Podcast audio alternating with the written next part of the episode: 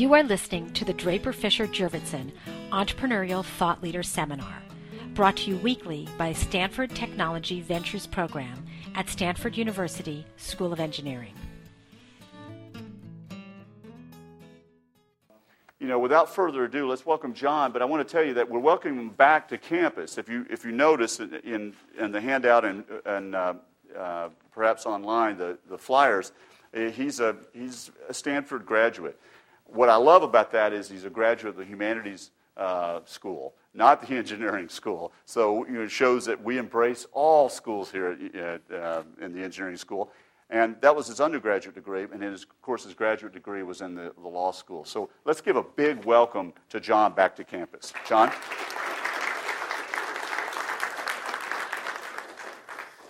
Well, thank you, Tom. And I can't tell you guys how delighted I am and honored to be here at the engineering school. You know, I graduated from uh, political science, uh, the humanities, and I just never got near the engineering school. And I also have to tell you, the one degree I regret not getting while I was at Stanford was engineering. So for all of you guys that are getting that degree, uh, it is a phenomenal move. Uh, I will also tell you that uh, it's it's just fun always to come back to campus. I'll give you a little bit of my background. It's, it's you know, awe-inspiring to be standing here before you as a substitute for Larry Sonsini, um, you know, who is one of the top corporate securities lawyers, not only the technology industry, but the country. But I feel a little better that I'm standing here uh, as the last lecturer right before finals when I know that the odds of anyone sitting around the campus actually watching this thing are pretty slim. So hopefully everyone's studying for their finals, but we'll watch enough to get the gist of it.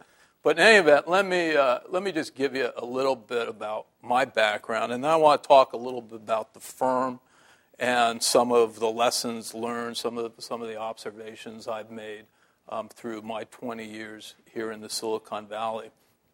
Uh, my background, a little of which Tom went through, is I actually grew up in the Bay Area, uh, in San Francisco. And uh, as I was growing up uh, in elementary, junior high, and high school, because both my, my father went to Cal, and so I grew up an absolute Cal fanatic for baseball, football, basketball, everything.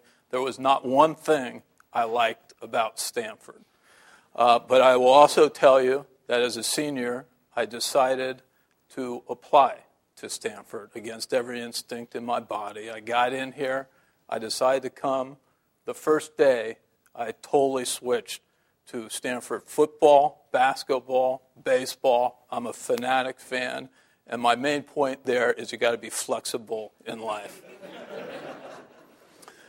So I went on, I did the poli sci major, and then decided that I loved the university so much, and I was actually teaching speech and debate to undergraduates at the time, that uh, I decided to stay for law school at Stanford. And I wish I could tell you that I was a visionary then, and I was sitting over there at the law school and you know, looked around and saw what was going on in the Silicon Valley and said, hey, you know, this place is unbelievable. I'm going to stay right here. Uh, but I wasn't that far, I wasn't that visionary at the time. And so I sat there, and like most other Stanford law students at that time, what I decided to do was uh, you had to go to the big city to practice law. So I left this place where incredible things were already happening, and I went to a major law firm down in Los Angeles. Uh, the reason I chose Los Angeles, again, a very thoughtful decision my girlfriend at the time was go was uh, in law school down there. But I did marry her, and I'm still married to her, so it worked out pretty well. In any event, I stayed down in Los Angeles for three years, and then again, being a visionary, I decided I really liked living in the Bay Area, not having a clue as to what, again, what was really going on here in the Silicon Valley. Um, so I decided to move back to San Francisco. I got involved in the first of a series of Democratic presidential campaigns, and I know it's off topic here, but I'd be glad to answer any questions about presidential politics too, because I've kept that up uh, throughout my career. But at that point in time, and this was in 1984, uh, the beginning of 1985, that for the first time I kind of woke up to what was really going on here in the Silicon Valley. And at that time, what I decided to do was um, join Wilson Sonsini, Goodrich, and Rosati. And what that was, was uh, it was a high tech law firm, about 50 people at the time. A lot of people said to me, you know, you're crazy. You've been working at the big, prestigious law firm. Uh, you have a lot of options available to you. Why are you doing that? But I have to tell you, it is the best move I made in my life. It has been an exciting ride. Uh, we've represented the you know, major Silicon Valley companies, not only of the Silicon Valley, but the world. And I'd be glad to talk about any of that as we go on. Uh, but it's just unbelievable being a part of changing the world, not only from the technology side, but from the life science, from the biotechnology side, and medical devices, and all the phenomenal things that are going on in the world in that regard. So, one thing I think you can learn uh, if you guys are thinking about business is a little bit from what we did at Wilson Sonsini, because we came, we have always had a very simple mission statement, and we've kept with it throughout the years as many changes and many things have come and gone. And our mission statement is to be the leading technology, life science, and emerging growth lawyers. And that's it. We wanted to be the leading lawyers to the technology, life science, and emerging growth industries.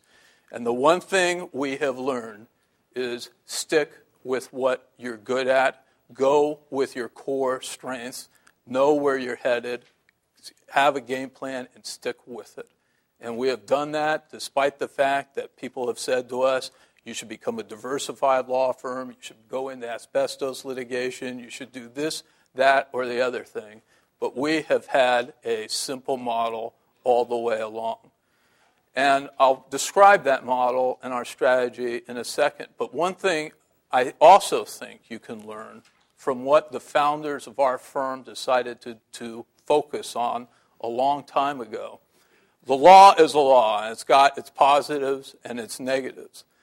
But the law or a law firm, like anything else, sells a product. And whether you start a high-tech company, a biotech company, um, Procter & Gamble, or Wilson Sonsini, the name of the game in business, and this has been hammered into me since I started at the firm, is brand. In any kind of business, you are building a brand. And to the extent that you can build a strong brand, you are like, it is likely to pay off big time for you. I mean, look at the Google brand right now, the Apple brand right now.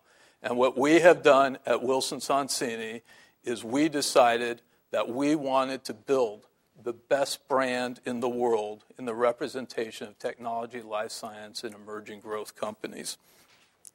We also have a very simple strategy. And after 20 years in the business of representing these companies, I find it incredible that when you cut right through it, the greatest companies start out and keep to fairly straightforward strategies.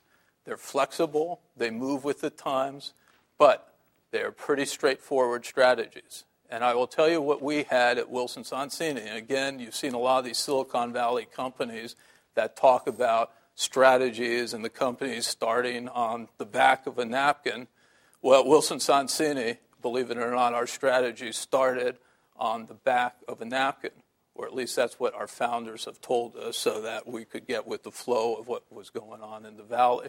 So we have a pretty simple strategy, and we call it the three circle strategy. Um, we want to represent the companies from day one, from when they, the entrepreneur first comes up with the idea to becoming a multi billion dollar company. And we break it down into what we call three circles. The first circle is the small private company, typically the venture backed company. And what, we do is we work with the companies, we advise the companies, we work with them in finding the venture capitalists, we represent them when the venture capitalists or, or the other money people are financing the company, and we do all their option work and all that kind of stuff that goes into representing the startup private company. And probably the most important role we play with respect to that company is a non legal role. Because people like me and my partners and others in the industry have seen so many companies and so many successes and so many failures, the most important role that we can play with respect to that startup company is telling them what works, what doesn't work, and giving them our best judgment on how they should approach particular issues in the industry. In addition to the fact that, and I'll talk about this in a few minutes, the network that we have and the relationships that we have that can be of tremendous benefit to what we call our first circle startup companies. The next part of that napkin is the second circle. When a company grows up, it, usually, it has typically two exit mechanisms, actually, three exit mechanisms. One you don't want. One is going out of business and bankruptcy and whatever, and that's probably the most likely exit mechanism for most companies. But the other two uh, can, can lead tremendous, to tremendous success. And one of them is the sale of the company, and the other is going public. Um, with respect to the sale of the company, interestingly, what's going on in the industry right now is because of uh, Sarbanes Oxley and the incredible regulations uh, that have come into being because of all the, the fraud and everything else that was going on in the Enrons of the world. Because we have this big regulatory structure that has been put in place, it's now more difficult to go public. And there are various other reasons why it's more difficult to go public. Analysts at the investment banks cover the small companies a lot less so than they used to do. things like that that have made the hurdle for going public harder. So, an exit, exit mechanism for a lot of companies in this day and age is to sell to, uh, to typically a bigger company and oftentimes another, a public company that will buy them. But the mechanism that you guys probably typical, typically hear about and what most people dream about is going public. And so when you got that first circle venture backed company, they will either sell or they will go public. And once they go public, then they get into what we call our second circle. And that is the young public company, what we typically call the company that goes from you know, anywhere from $50 million in value to a billion dollars in value. And again, our the strategy of our firm is simple. Because we have developed these intense and deep relationships with the companies as they grow up, we want to, after we bring them public, be in a position to do all of their high margin legal work.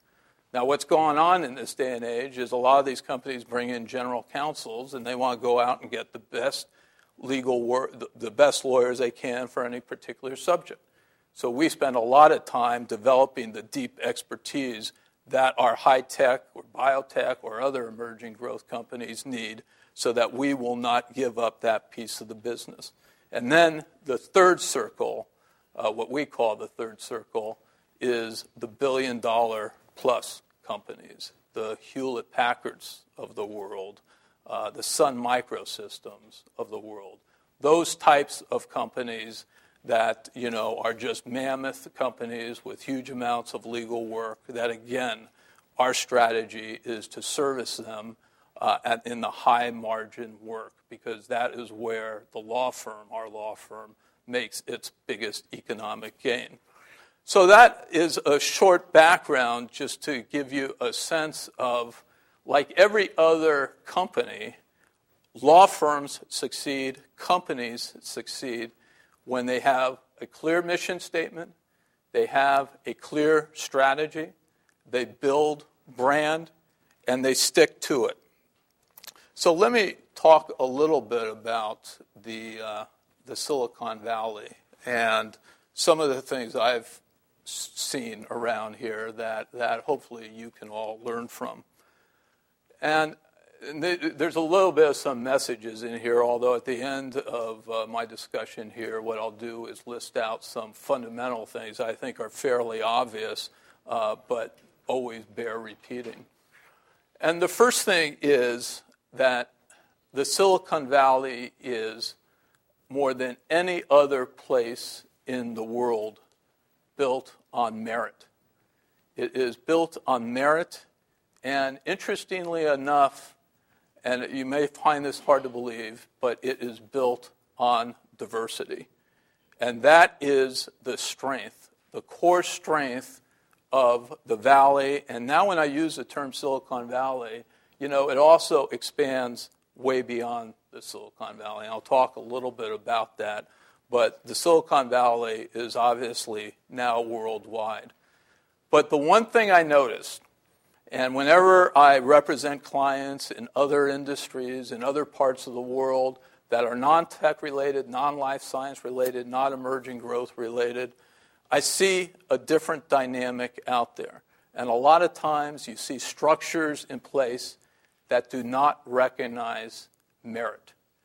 And in this industry, the beauty of it is you can take an idea from day one, from that first circle, and you can, you know, work hard, dream big, and make it happen. And no one will prejudge you no matter what age you are, no matter where you come from. Uh, it's pretty incredible. I will tell you, you know, Google, um, you know, I, we hear the story all the time of the two founders, the two Stanford students that, you know, dreamed this thing up right here at Stanford, went into Larry Sonsini. And as, as with a lot of ideas, uh, I'm sure Larry sat there and said, you know, sounds interesting. These are good kids. I want to work with them and everything. Well, let me tell you something. They shot through that first, second, and third circle pretty quickly. And it's pretty amazing. But it's not just Google. There are examples of this from this university constantly. And it's taking any idea and just working your butt off and going with it and making it big. You had Scott McNealy over at Sun Microsystems a Stanford graduate. Right now, I'm representing a biotech company that uh, a young Stanford 21 year old student, uh, one of my partners was telling me, a young man, 21 years old, brilliant, has come in with a software idea and just got it funded. The, uh, and, and these are things that are coming out of Stanford all the time. Uh, you know, I represented a company called Numerical Technologies, one of my favorite companies. And uh, it was a engineering, he had actually graduated from the engineering school, and I think he had accepted a professorship at Harvard. And he decided, he had this idea in the, uh, in the semiconductor industry, semiconductor equipment software. And he came back here and uh, he's now living in a gorgeous place in Woodside and dreaming big about his, his next big venture. And he went from the first sec- circle to the second circle to the third circle. Actually, he probably sold at the top of the second circle. But these are the types of things uh, that are done not every day, but it's also not just the Googles of the world. And that is because this is a, an, an all ethnic different, diverse, you know, ethnic diversity is amazing. You know, we speak 60 different languages plus in the Silicon Valley. And if you go to our law firm, you will see that represented, represented because we reflect the client base. And there's no prejudgment judging. That, is the strength of the technology industry. The other thing is, and I'm sure you guys have heard this over and over again, but it's true. Failure is not a stigma. You know, one of my partners often says if you get a resume from an entrepreneur and there isn't a list of chapter 11 companies on that entrepreneur's resume, then there's something wrong. And it's true. I mean, let me, let me qualify that a little bit. You may not want to be totally down the page, but you, it, it is a situation where not taking the risk is a bigger failure than taking the risk. And that is just another beauty of the valley. Hey, one other thing I have to tell you that is also true of the valley, and you know people don't talk about this as much, is the luck factor. Um, anything takes luck. You know, I've seen brilliant ideas with brilliant management teams work their tails off, and in the end, their timing was off because they just did not hit the market at the right window and everything. So that's something you can't control. Uh, but as I, as I tell the associates in my law firm, my kids, everyone that will listen to me, uh, the one thing you can do is you can dream, you can work incredibly, incredibly hard. Because if you work incredibly hard, you at least put yourself in the place for luck to play itself out. The one other thing I want to comment on that hasn't really changed in the technology industry in the Silicon Valley is the ecosystem. I think Tom made some reference to that uh, in his opening remarks. The ecosystem is amazing in the Silicon Valley, and again, it just expands way beyond the valley. So, what do I mean by that?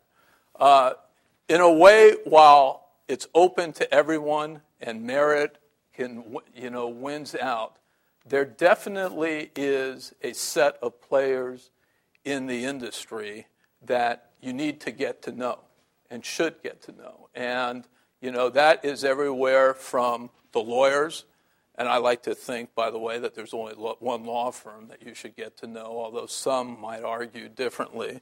But, you know, Wilson Sonsini clearly is a part of that ecosystem.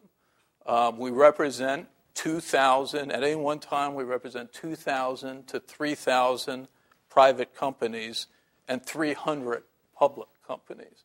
We know a lot of people, we have relationships with a lot of people.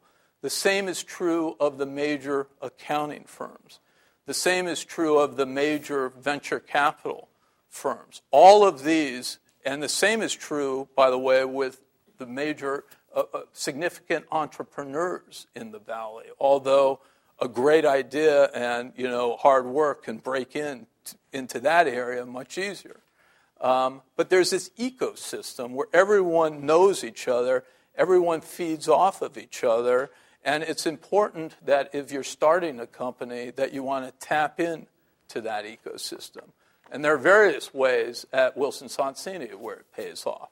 Obviously, when an entrepreneur comes in, the first thing we do is sit there and listen to the idea, and we try to think of funding sources for them. And we go, okay, is Kleiner Perkins or NEA or Mayfield or whatever, all these people that I've worked with for the last 20 years, an idea comes into me, and I sit there and I say, let's feed it to a venture capitalist that I have a relationship, that I respect, and blah, blah, blah. Um, all of that feeds off of each other. It, it's also in the way things are done. There are certain ways the legal work is done that, believe it or not, if an entrepreneur goes to a lawyer outside this core group in the valley, they'll have their legal work done differently.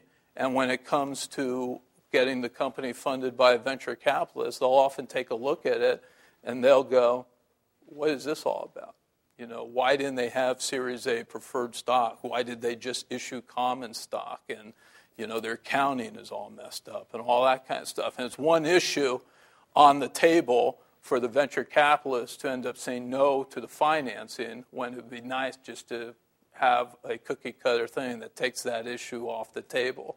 So there's just a way of doing things in the valley that if you're starting a company, um, or if you're at a company you really want to tap into.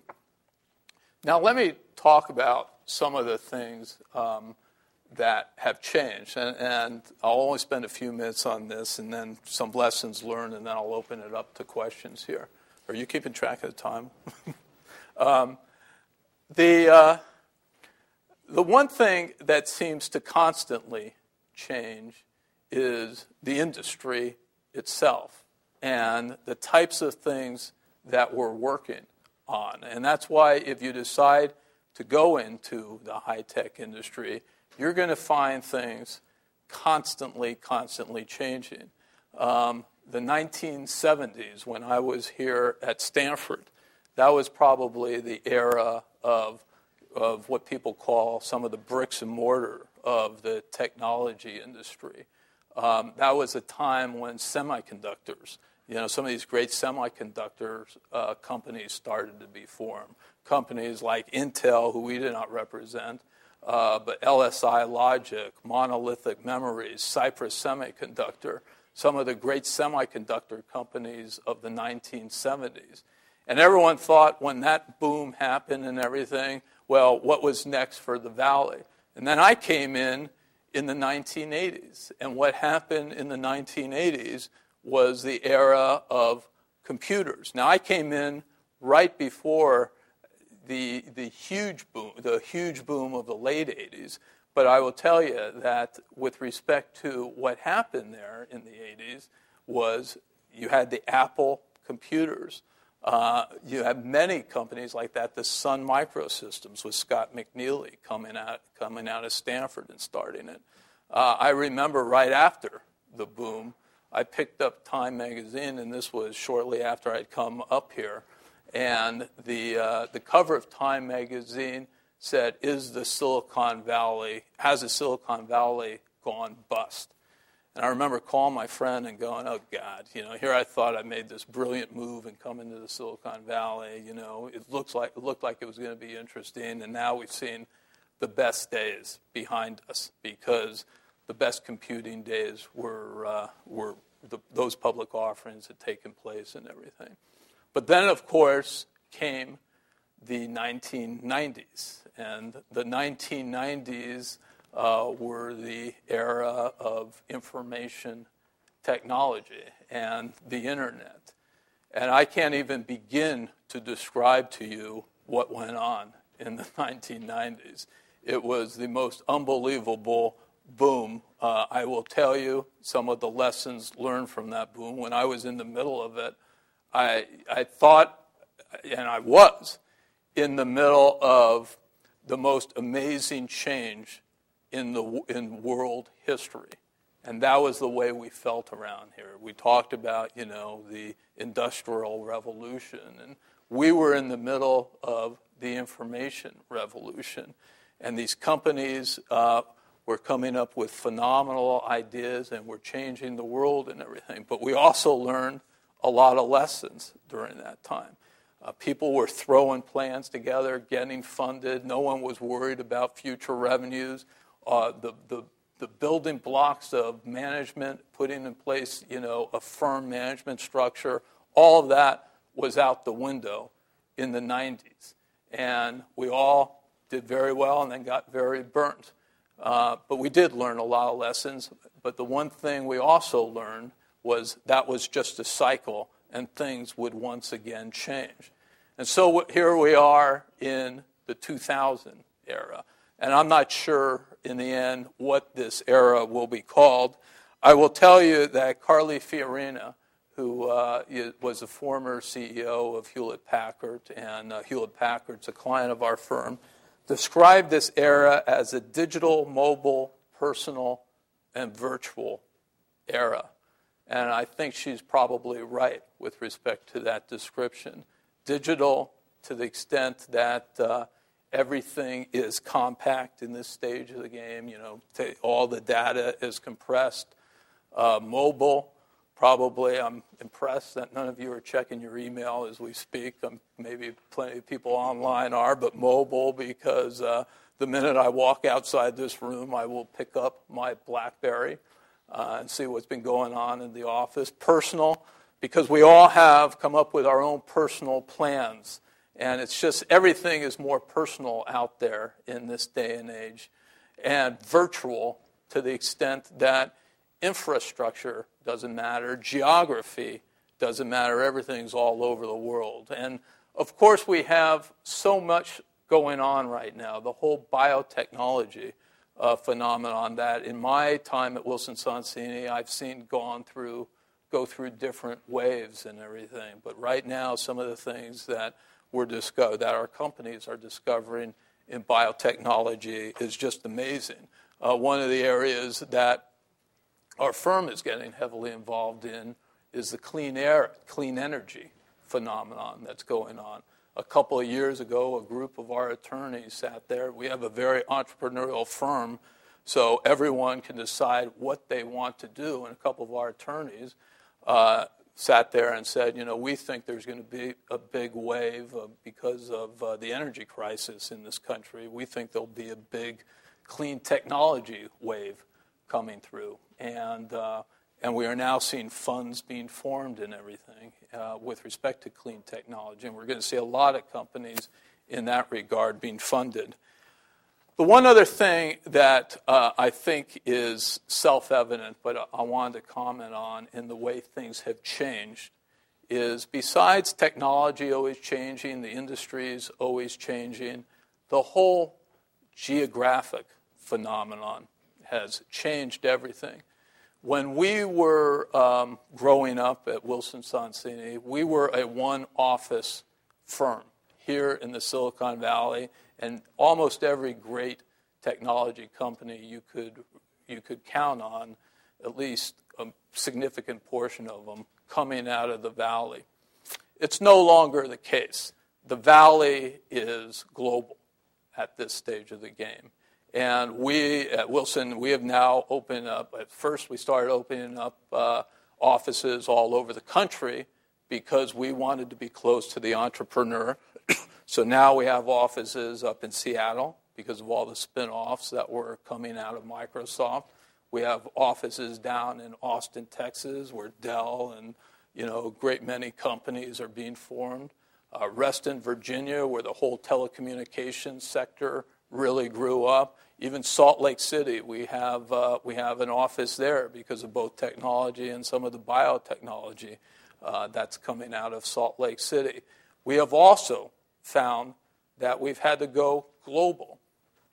And what we're seeing on a global basis is uh, very interesting and very sobering. I will tell you, I was, when probably about six or seven years ago, I got interested in Israel. Saw a lot of technology that was going on in Israel, so I decided to develop that practice for the law firm.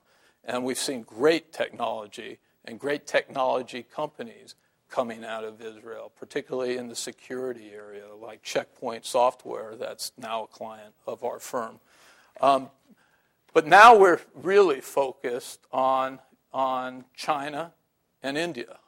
Uh, a sobering fact is, and I believe this was in the San Francisco Chronicle this week, and I still read the Chronicle because I'm from San Francisco. You guys probably don't even recognize that paper. But the, uh, the, in China last year, they graduated 500,000 engineers. In India, 200,000. And in the United States, 70,000. Um, so that tells you where this industry is going. And for anyone that's interested in the, uh, in, in the technology industry, I will tell you, the, the, probably best language you could take, if there's still time, is Chinese. Um, we are opening an office in Shanghai within the next couple of months. We have a team already of 15 lawyers that are focused exclusively on China. In India, uh, we represent some of the great Indian companies, Infosys, Wipro, and we're just seeing unbelievable companies come out of there. So there's the, the one thing that has changed is when you talk about the Silicon Valley, the Silicon Valley is global. Although something that's very interesting is a lot of people still come here to get experience, to start their companies, and then go back to wherever they want to, uh, you know, live their lives and start their companies. So that ecosystem still comes into place because you develop these relationships right here in the Silicon Valley. So let me end, um, probably run a little long here. Let me just quickly go through four or five things that are, are takeaways with or advice that I want to give you. Number one is take risks. It's a given. You will never regret it, particularly while you're young. Don't think twice about it. Take the risk. That's what built these great companies.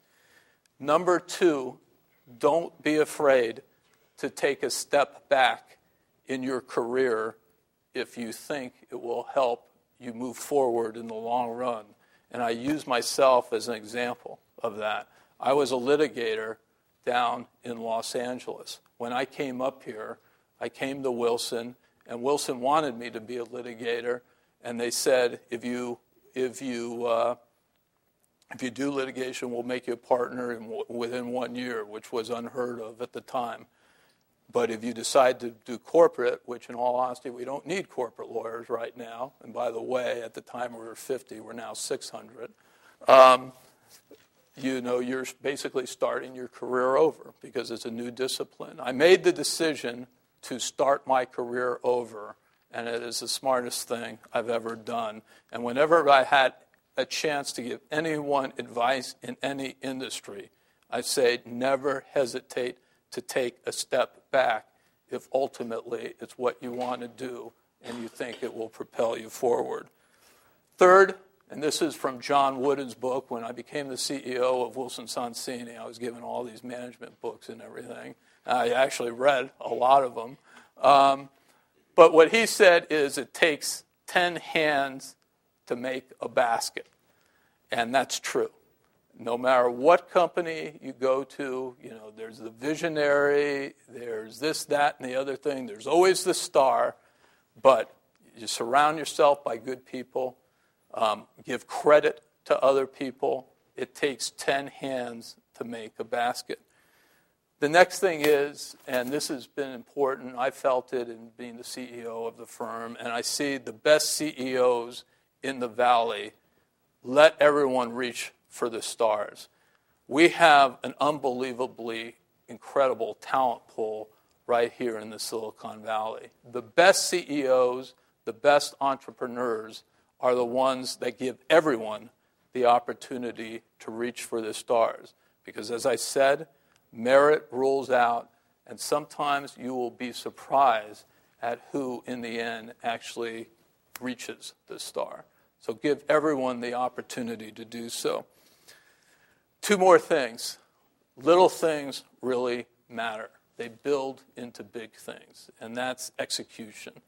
You can have the greatest management team in the world, the greatest idea in the world, the greatest three circles on the napkin, or whatever your strategy is. And if you don't execute the little things, it doesn't make a bit of difference. Your company will fail. And finally, and probably the most important, is integrity. Integrity matters more than anything you will do in your career because it is a small ecosystem, because you develop networks all over the world. If you maintain your integrity and maintain your values, and they will always be put to the test, but if you do, you will never look back. And I, I will tell you, when I first came into this industry, I met a guy named Ken Oshman, who is one of the luminaries of the technology industry, and I had the opportunity uh, to represent him. He was the founder of ROLM Corporation, which was a huge corporation at one point in time and then sold out to IBM. Um, and he is now the CEO of a company called Echelon Corporation. And he has been the epitome of a role model for me as far as integrity. I've just seen it in everyone he deals with, every employee in his company. And in the end, he is, when people sit there and, and magazines sit there and they say, who's their ideal CEO, who's their ideal board member, he's always on the list. It, it always it, it is the most important thing you can do. So, with that, I think I've gone over my time limit, but um, I will open it up for questions. And I'm sorry you and the uh, Cyberland can't, can't ask questions, but and actually, if you could use these little microphones in front of you, because I guess the television audience can only hear that way. So I was curious in the uh, first circle startups, I guess, yeah. they usually pay for your services? Um, that's a strategic advantage that we have over our competitors, the big New York firms, the big LA firms, and that is we believe that's an investment uh, representing these companies because the Googles of the world don't have money starting out. And so we routinely sit there and say, you know, we will work with you until you get funded. And we would like to get paid once you get funded. If you don't get funded, we will take the risk along with you. And so a lot of times we don't get paid for the startup company. Uh, we try to keep the legal work to a minimum, uh, but it pays dividends in a couple of ways. Number one, you know, you get the client and you develop the relationship early. But number two, you get a tremendous amount of loyalty. And as those companies grow up, they remember. They remember the law firm that was with them from the very beginning. But it's a competitive advantage for us because many of our, you know, New York, LA law firms and everything won't do that because their economic models don't allow them to do that. So we see it as an advantage. Yeah. If you were to uh, categorize the new business that comes your way right now, how would you segment it in terms of industry? Is it biotech, mobile? Yeah, uh, there's a lot of wireless uh, that we're seeing. We are seeing a tremendous amount of wireless. We're seeing a tremendous amount of security, security software. We are seeing a tremendous amount of biotech. Um, you know, obviously in the 90s we saw the internet and everything, and we're still seeing a fair amount of that, but it is much more difficult to start those companies, obviously, than it was then. Uh, but th- that's mostly what we're seeing.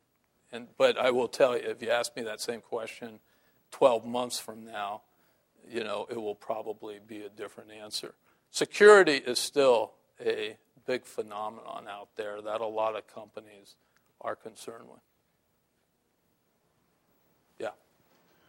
Um, question about India and China. So traditionally, if you look back five, six years, India and China are either in services or writing code for other larger U.S., etc. companies.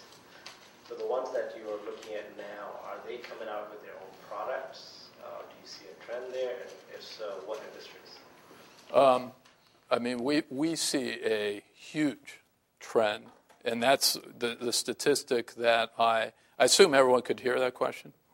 The statistic that I said with respect to the engineers that are graduating from India and China and everything is um, a tremendous trend towards getting away from just services to software to semi some of the great semiconductor companies are over in China.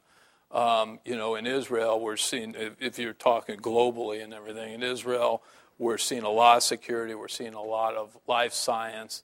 Um, really, you know, the different they're getting involved. A lot of software coming out of India, a lot of great software companies and stuff. So it's changed a lot with respect to, as opposed to just services type things, actually cutting edge technology that we've seen coming out of these countries.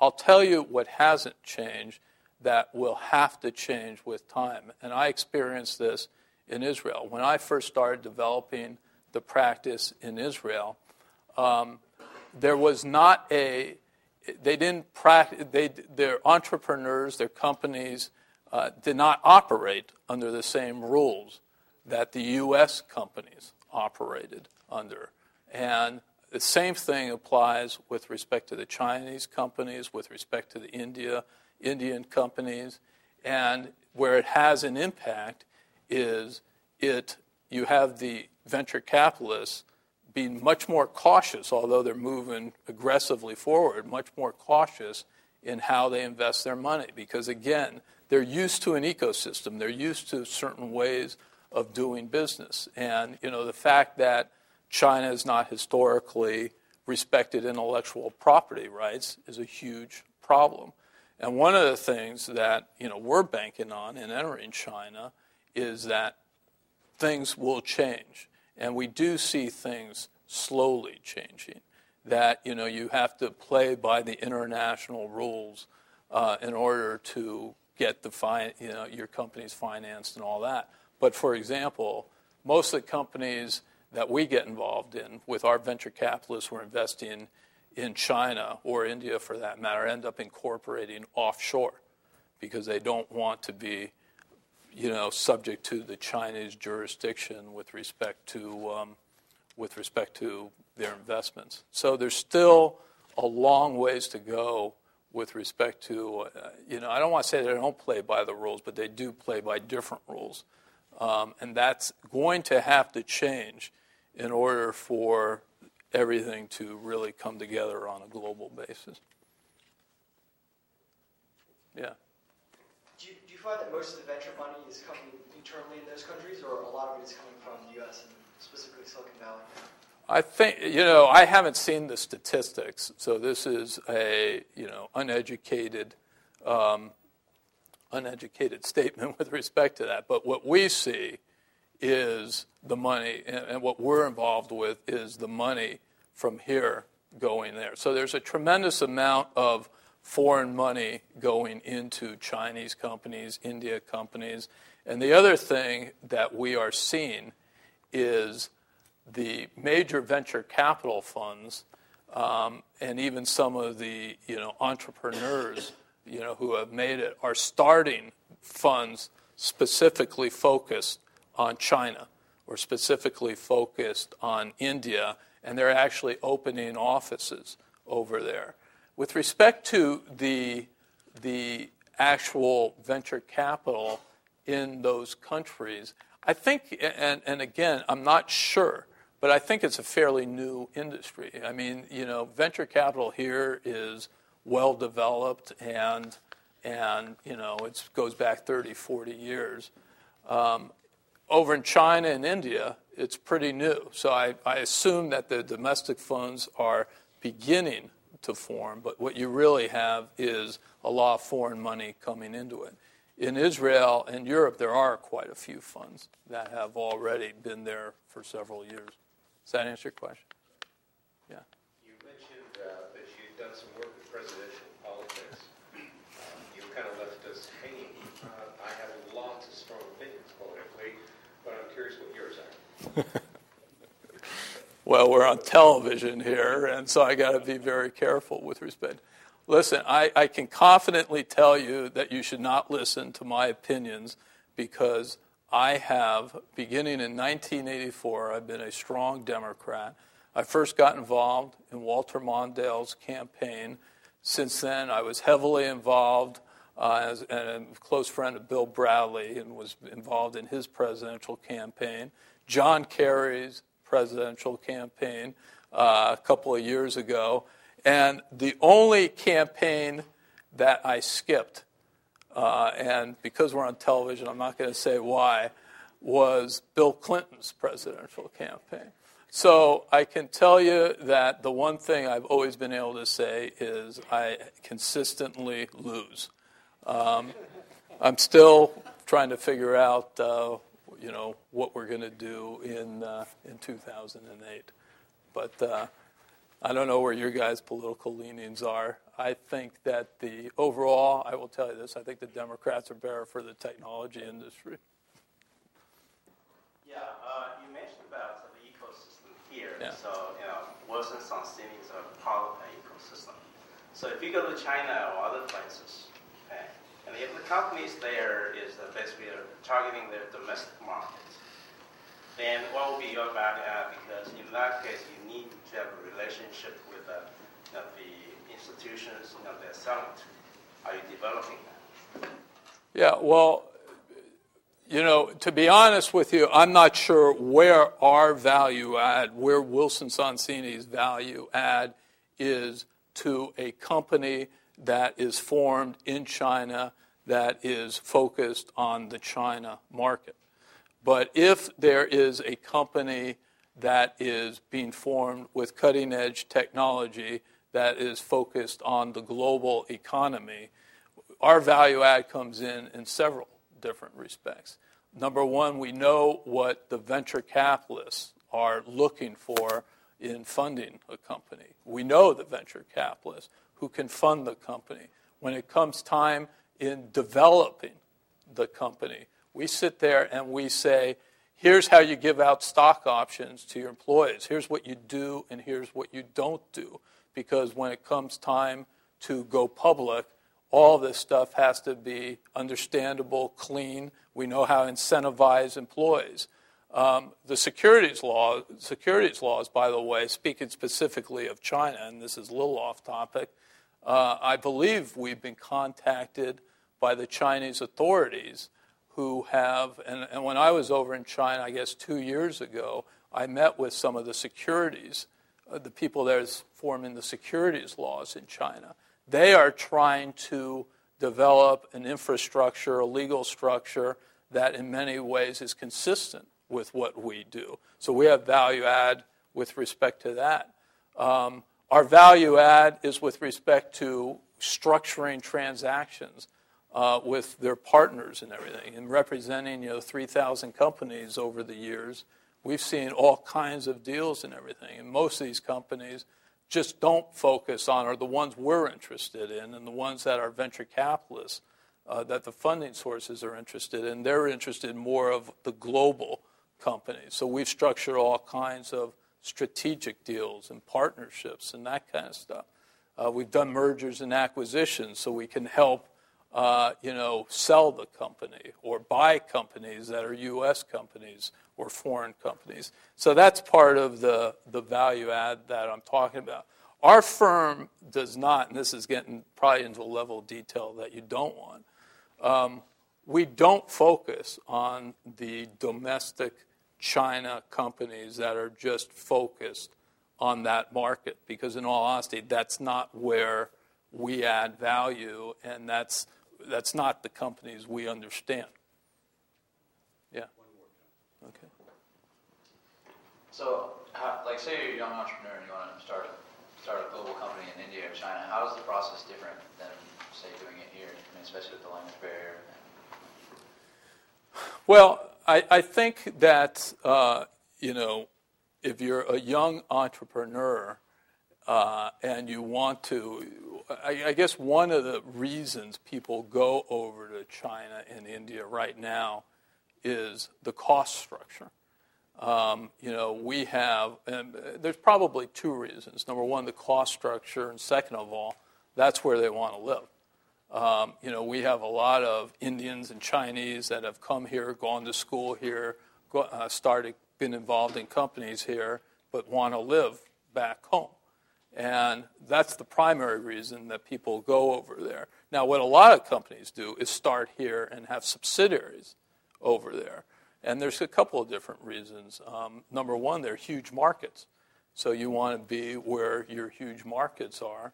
And number two, the talent pool. There's an increasingly great talent pool, you know, in China, in India, with a cost structure that is significantly less than it is here.